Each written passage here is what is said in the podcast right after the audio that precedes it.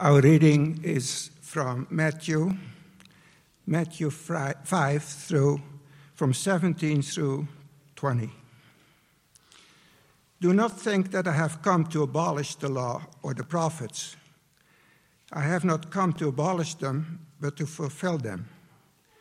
For truly I say to you, until heaven and earth pass away, not an iota, not a dot will pass from the law, and all is accomplished. Therefore, whoever relaxes one of the least of these commandments and teaches others to do the same will be called least in the kingdom of heaven. But whoever does them and teaches them, they will be called great in the kingdom of heaven. For I tell you, unless your righteousness exceeds that of the scribes and the Pharisees, you will never enter the kingdom of heaven.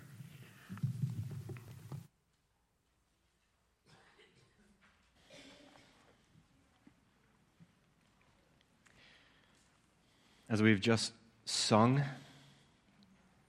may we see your holiness this morning. You are holy. Your word reveals to us just how holy, holy, holy you are, abounding in righteousness, perfect. And as we look at this passage today, oh, may we be so deeply moved at the core of who we are by your magnificent righteousness given so freely to sinners.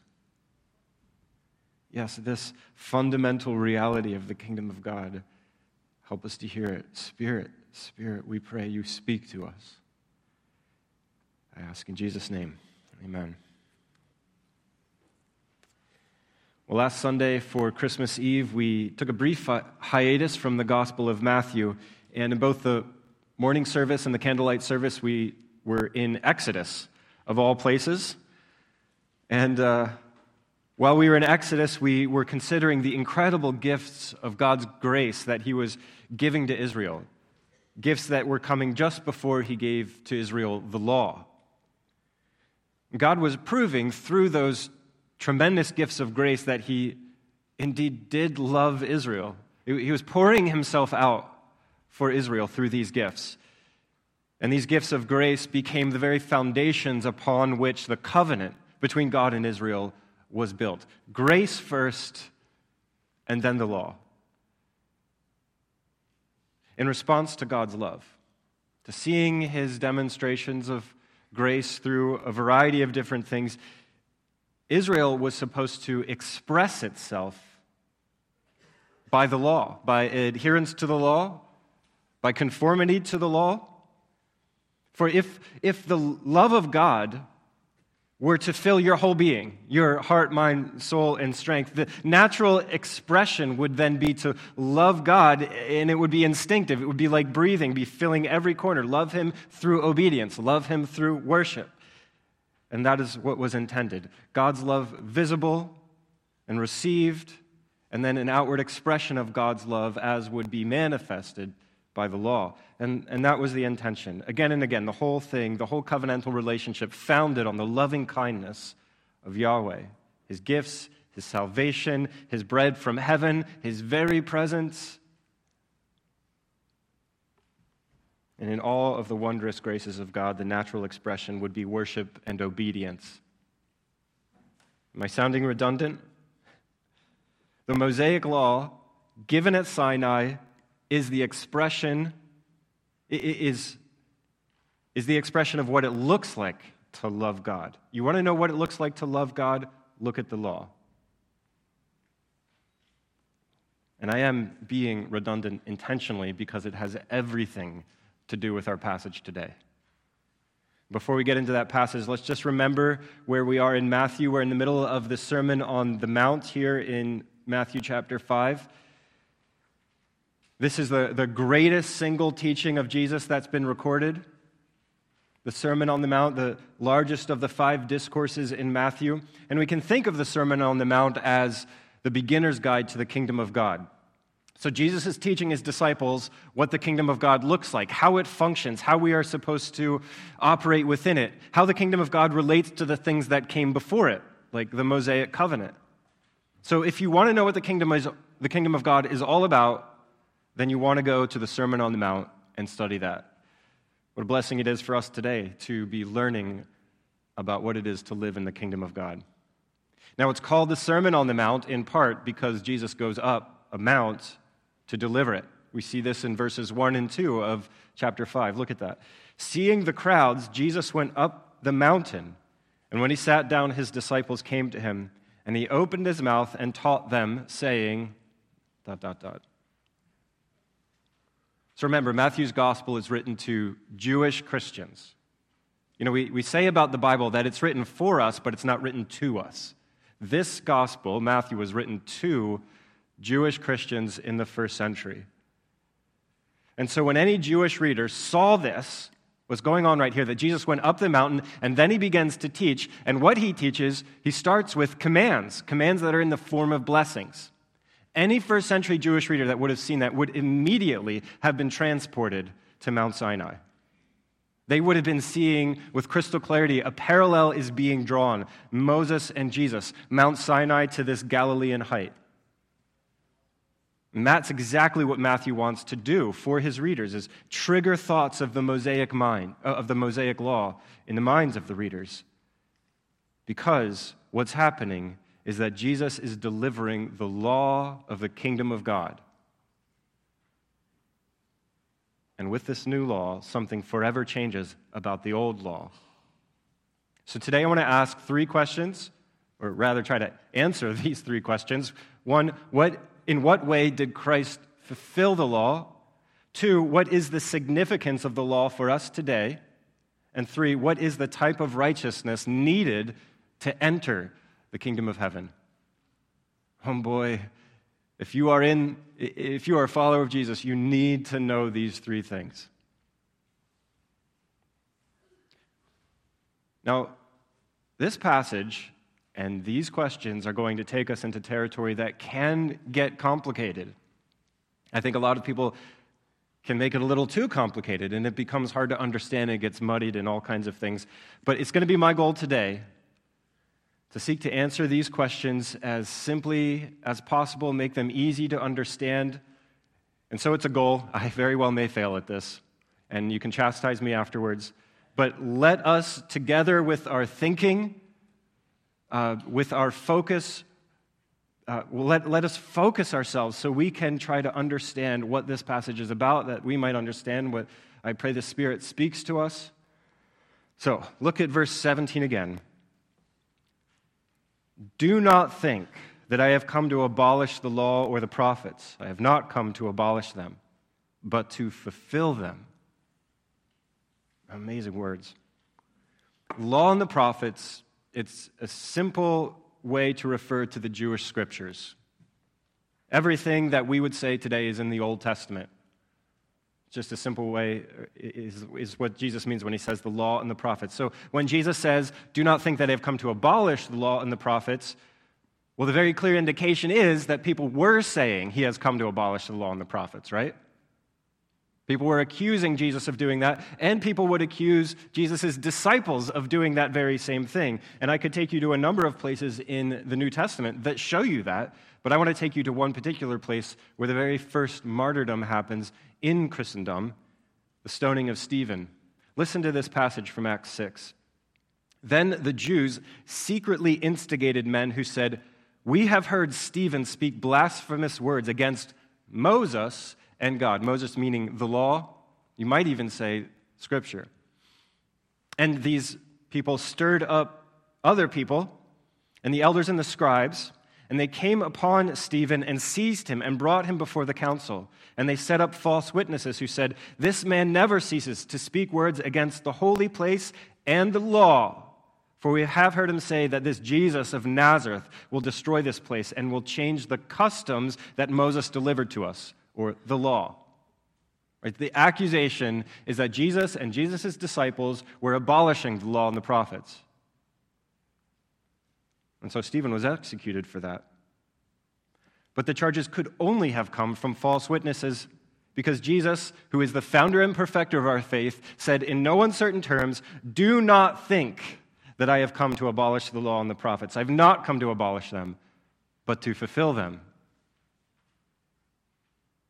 So neither Jesus nor his disciples nor us today are looking to dismiss or minimize or set aside the Old Testament in any way. Now, such a statement begs a question. The statement, I've come to fulfill the law, begs the question in what way has Christ fulfilled the law?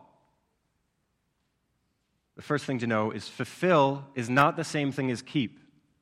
Jesus is not saying, I've come to keep the law. That's not what he means. He's, he's not here about just doing all of the behaviors and rituals of the law. It's 613 commands. Now, indeed, Jesus did keep the law. He kept all 613 perfectly, but that's not his aim when he's, when he's speaking about these things in the Sermon on the Mount. And I think we come to a quick understanding of what he's getting at when we think about just the prophets. In what way has Jesus fulfilled the prophets? And we've seen it in Matthew now numerous times Jesus fulfilling prophecy. We're going to see it many more times throughout Matthew. Jesus fulfilled the prophets because the prophets were pointing to him. The prophets were speaking about him. He is the one that was being prophesied, he's the fulfillment. So, to understand how he's the fulfillment of the law, because they don't talk in the same way as the prophets, I need to do a little groundwork. Have you ever wondered what is the purpose of the law? The purpose of the law, the Mosaic law, is to reveal righteousness. For instance, if someone is not able to meet the Ten Commandments, just 10, and, and all of the implications that flow out of those Ten Commandments, then that person is not righteous, not able to meet the requirement of the law. If someone were to be able to meet all of the Ten Commandments, wow, they are righteous. They would be able to enter the kingdom of heaven. That's what that rich young man said to Jesus when he came to him that one time. I've done all the Ten Commandments. What else do I need to do? That's a sidetrack, though. So, the Ten Commandments and the 603 other commandments, their purpose is to expose righteousness. And, and I, th- I was thinking, like, think of it like a, a moral or spiritual x ray machine. Right? You, you pass a person under the lens of the law, and then suddenly that person's heart and soul is exposed, and it reveals, the law reveals, if there's any righteousness in that person or if there is not. It penetrates to the very essence of a person's being to see righteousness that exists there. So the law doesn't make a person righteous. You can't like you can't heal yourself with an x ray machine. The law doesn't make a person righteous, it only reveals if a person is already righteous. And there are two massive realities that the law reveals. And one is that God is holy and perfectly righteous. Apart from the law, God is righteous. And the second thing that the law reveals is that man is not righteous. No one no one can meet the requirements of the law, and thus we are unholy, as we read in Romans 3 12, and this is quoted, this is a quotation from the Old Testament. As it is written, Paul writes, none is righteous. No, not one. No one understands. No one seeks for God. All, all have turned aside. Together they have become worthless. No one does good, not even one. And when we look at people and we think that that person is so good, and I know they're not a follower of Jesus, clearly they have righteous acts. But in the prophets, in Isaiah, we read that even the righteous deeds are like filthy rags to God because they are polluted by our sinful nature. So, not even one person can do even one righteous deed according to the law.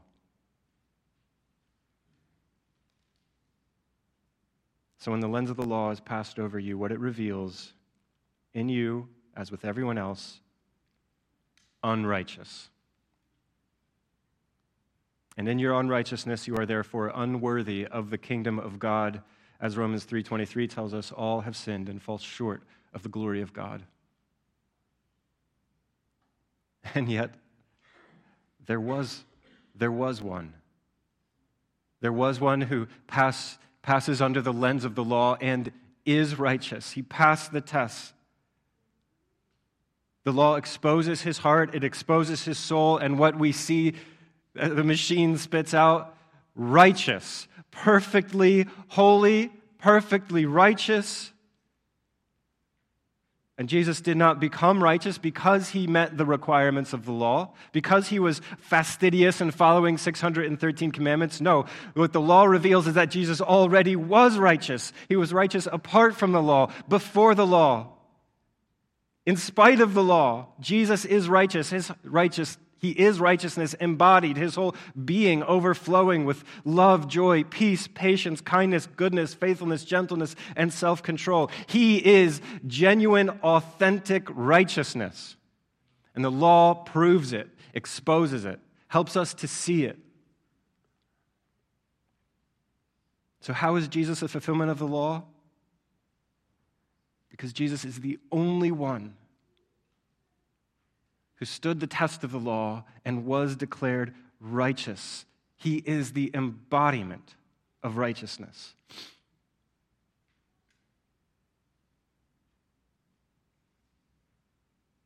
Listen to how Paul makes the same assertion. But now, the righteousness of God has been manifested apart from the law, although the law and the prophets bear witness to it. I, I think he's referencing what Jesus is saying right here in the Sermon on the Mount. The law and the prophets were bearing witness to the one that would come, the righteous one that we heard about from Psalm 118 in our Sunday school class this morning. Jesus is that righteous one. And so Paul is referring to the righteousness of God as revealed in Jesus, a righteousness apart from the law, a law which has nothing to do except to give us eyes to see Jesus' righteousness. Listen to now how the Apostle John talks about that same sort of concept. He puts it a little differently. And the Word became flesh and dwelt among us. And we have seen his glory, glory as of the only Son from the Father, full of grace and truth. For his fullness, for from his fullness we have received grace upon grace. For the law was given through Moses Grace and truth came through Jesus and through Jesus Christ. So Jesus is the substance to which the law had pointed. Christ is the fulfillment, and from him flows grace and truth. Yes, I am trying to be repetitive. And now, in the strongest terms possible, Jesus affirms the significance of the scriptures for that time, for this time, for all time, with a particular focus on the law. Verse 18 For truly I say to you, until heaven and earth pass away, not an iota, not a dot will pass from the law until all is accomplished.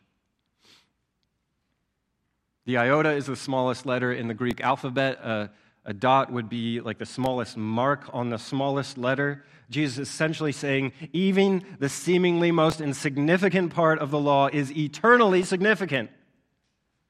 It is not insignificant. It has eternal significance. It therefore cannot be forgotten nor abolished. And you could read verse 18, as I have just read it, and you could think that the law is only going to be significant until heaven and earth pass away. And look, Jesus is teaching that the earth will be destroyed, that heaven and earth will pass away. But that's a misunderstanding of what Jesus is teaching. In fact, I think that's a, rather surface level reading. The phrase until heaven and earth pass away is it's like a Jewish idiom. It's like saying until not until hell freezes over. Like it's not going to happen. Jesus is really saying that the law is as permanent as the created order. Both will endure on into eternity. In fact, the law may even be more permanent because the created order is, ba- is based upon the law. And it's all punctuated by the phrase, until all is accomplished. So, not heaven and earth, not the law, they will not pass away until all has been accomplished. It's that idiom. When all is accomplished, doesn't that mean that it's paradise? Doesn't that mean that it's perfection, that God's plan has been fully consummated, fully revealed, completed, right? So it's perfection. Why then would earth, heaven and earth be destroyed if we're in perfection? It, it doesn't make sense at all. So he's not teaching that heaven and earth will pass away. Rather, they will never pass away. And in the same way, the law will never diminish in significance, but will go on into eternity, existent as a reality, existent in significance. Now, again and again, uh, we need to understand this in light of the fulfillment of, of Christ as the fulfillment. Jesus, the fulfillment of Scripture, He is the living Word. So, how can the written Word be discarded if it points to the living Word? Even the smallest minutia of Scripture is the revelation of Jesus Christ. If we discard the revelation of Jesus Christ, how can we see Jesus Christ? We must never lay it aside nor diminish it, the law and the prophets. Therefore, Whoever relaxes one of the least of these commandments and teaches others to do the same will be called least in the kingdom of heaven. But whoever does them and teaches them will be called great in the kingdom of heaven. So Jesus here has not suddenly shift, shifted gears and talks about how we need to obey the law down to the smallest detail. Behavior is not in Jesus' focus here, though there are implications for behavior. Rather, the focus of verse 19 is teaching. No one should relax or diminish aspects of the law, meaning, don't tell people that the Old Testament doesn't matter. Don't tell people that even the smallest parts of the law are irrelevant. Do not be like Andy Stanley, who has taught the church to unhitch ourselves from the Old Testament. And you might say to yourself, well, the ceremonial laws no longer apply to us. Right? Haven't they been abolished? I don't need to do animal sacrifices. I don't need to do all of these ceremonial hand washings so I can come to church and sing songs. So don't we set them aside? Aren't they pretty much irrelevant? No. For instance, every ceremonial law is fulfilled in Jesus Christ. Jesus is the once for all sacrifice that takes away the sins of the world. All the Mosaic washings are completed when you are forever cleansed by the blood of Christ. The, he is the Ark of the Covenant. He is making us into a living temple, and He is our priests, and we are the priesthood. All these Old Testament laws that have been abolished are not, but they are fulfilled in Christ. And we need to see them and know them so we can see and know Jesus. If we divorce ourselves from them, we will not know the fullness of Jesus. Might even be called least in the kingdom of God. So, all these Old Testament things, laws, help us to see the majesty, humility, glory, righteousness of our Lord Jesus Christ, and we will never diminish them, even if we aren't practicing them, because Christ is our fulfillment. Now, in verse 19, in the Greek, there's a play on words smallest commandment, smallest in the kingdom. It's more pronounced in the Greek, I should say. Interesting that you can be a part of the kingdom of God, even if you're careless with the commands of Scripture. I think that's a testimony to His grace. But what faithful disciple, someone who loves God with all their heart mind, soul, and strength. What disciple wants to hear from God that you are the least? Don't you want to be great in the kingdom of God? Not so that others will say, oh, that one's great, but because God will see the great life you have given to him and he will rejoice in the precious gift of your life offered to him. don't you want to please God with your life? That's what it is to be great in the kingdom of God. So Jesus' implication, uh, the exhortation is clear. Strive, strive to be great in the kingdom of God. Want that, live for it, work for it. You want a practical way to be great in the kingdom of God? Heed the commission of Christ. All authority in heaven and on earth has been given to me, says Jesus. Go therefore and make disciples of all nations, baptizing them in the name of the Father and of the Son and of the Holy Spirit, teaching them to observe all the commandments that I have com- uh, all that I have commanded you. And behold, I am with you always to the end of the age. See teaching and commandments in there? Go everywhere, making disciples, teaching everything Christ has commanded. So, you who want to be great in the kingdom of God, do you, do you make an effort to make disciples? Have you taught them to obey Jesus? Do you not relax this command and leave it for others?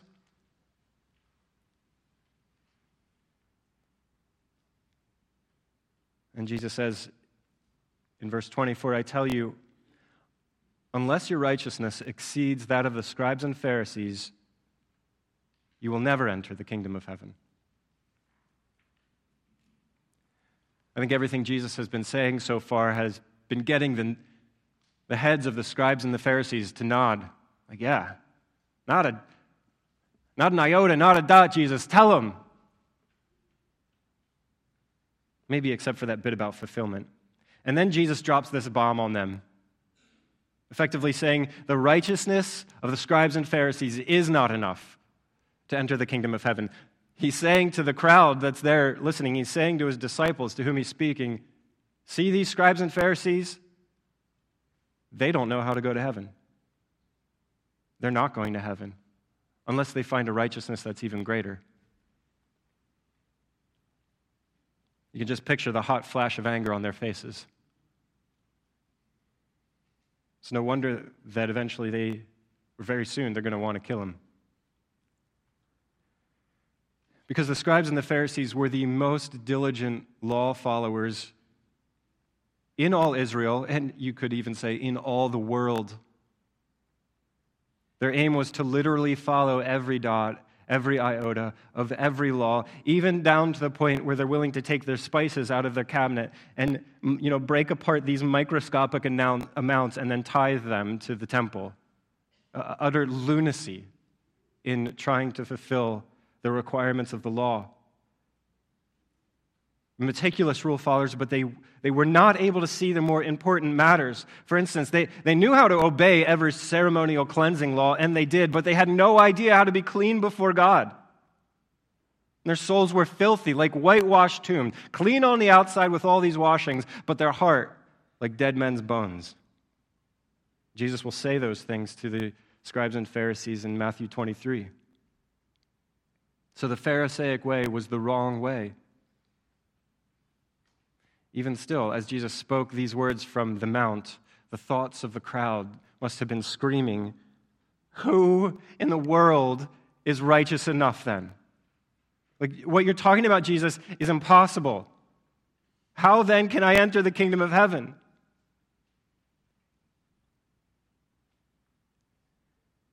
But Jesus is He's not saying that the way to enter the kingdom of heaven is to beat the Pharisees at their own game. You can't. But we live in a new age now.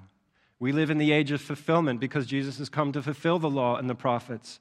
And there is now a righteousness that does not come from rule following, that does not come from law adherence or trying to obey your way into righteousness.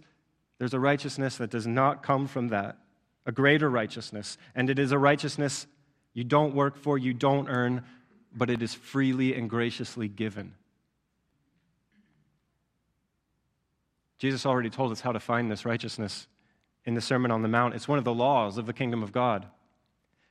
Blessed are those who hunger and thirst for righteousness, for they shall be satisfied. So, how do you get this righteousness?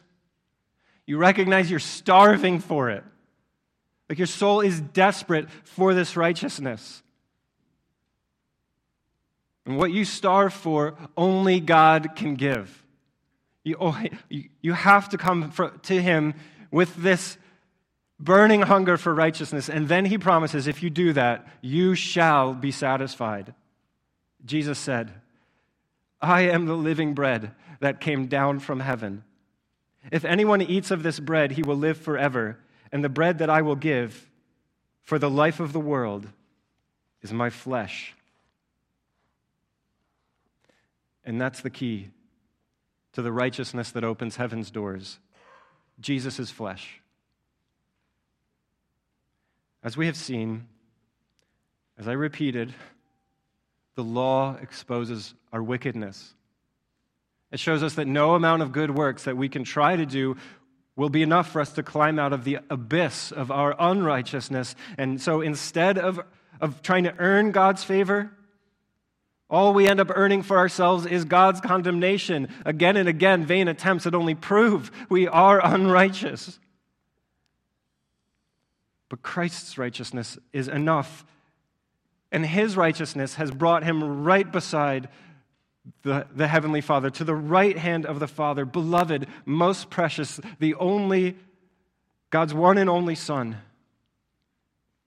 So, metaphorically speaking, our flesh was putrefying in unrighteousness, bound for the fire, but in place of ours, this most beloved Son offered his righteous flesh that we may be spared the fire.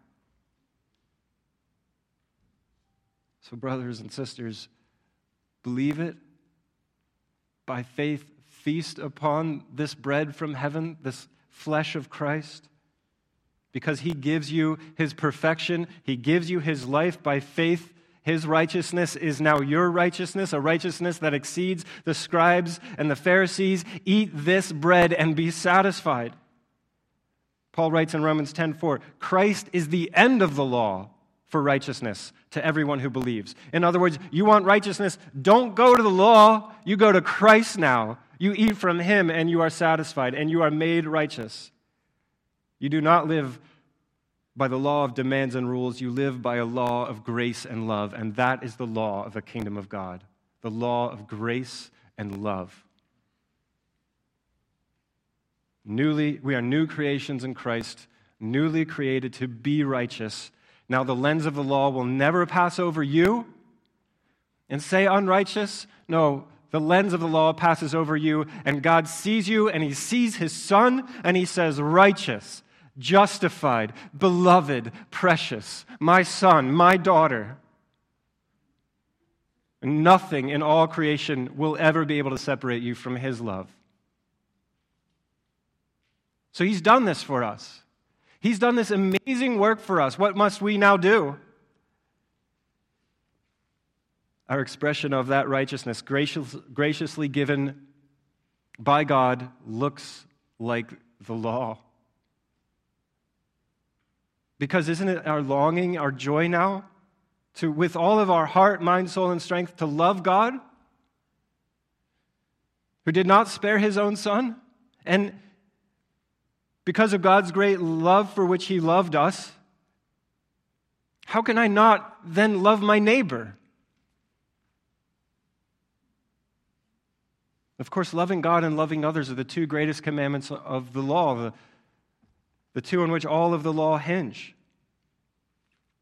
You know, and there are many other ways that our righteousness in Christ is manifested in such a way that it looks like the law. And in fact, the rest of chapter 4 is an oath to a new place or to a deeper place. And we will see that conclude with the words which sound very similar to a righteousness that exceeds that of the scribes and Pharisees. Right in verse 48 of chapter 5, he says, You therefore must be perfect, as your heavenly Father is perfect. That's the perfection that's demanded, and that's the perfection only found in Jesus Christ by the law of love and grace. Okay, so those three questions I set out to answer in the beginning. I don't know if they're clear, but I'm going to try to say them again. I'm going to try to answer them now concisely. So, in what way did Christ fulfill the Mosaic law? Christ is the embodiment of the law, He is the embodiment of righteous, the law merely exposes the perfection of Jesus' righteousness. Thus, the law is forever pointing towards righteousness in Christ and is eternally significant. What is the significance of the law for us today? The law helps us to see our desperate need for Jesus' righteousness. And once we receive that righteousness by faith, then the law helps us to understand how to express our righteousness. And th- third, what is the type of righteousness needed to enter the kingdom of heaven? Only the perfect righteousness of Christ, freely given in love and in grace, given to sinners, only received by faith. So receive by faith and live according to the law of love and grace. That's how we enter the kingdom of heaven. Receive by faith the grace of Christ. In just a few minutes, we're going to see these truths put on display for us in the mini drama of baptism, where all of these realities come colliding into one single symbol of baptism. Three women are going to declare that they live no longer by a law of demands, of earning, of requirement, of failing. No, they live now by a law of love and grace, that they have received the righteousness of Christ, and now it is their whole heart's desire to worship and obey Him. That's what we will see symbolized in baptism. Won't you bow with me in prayer? Father, we thank you for your great love, your incredible grace that you give to us sinners, these your own righteousness that we wholly, completely do not deserve. But in your great love, you freely give, Father, who did not spare his own son. We love you. Help us to love you. I pray that as we see these women baptized in the next few moments, that our hearts would be moved. We'd be brought back to that moment, each one of us, where we made that same profession. And if we haven't yet, how to make us want to so deeply. We thank you again for your gifts, for your grace, for your righteousness. And pray these things in Jesus' name. Amen.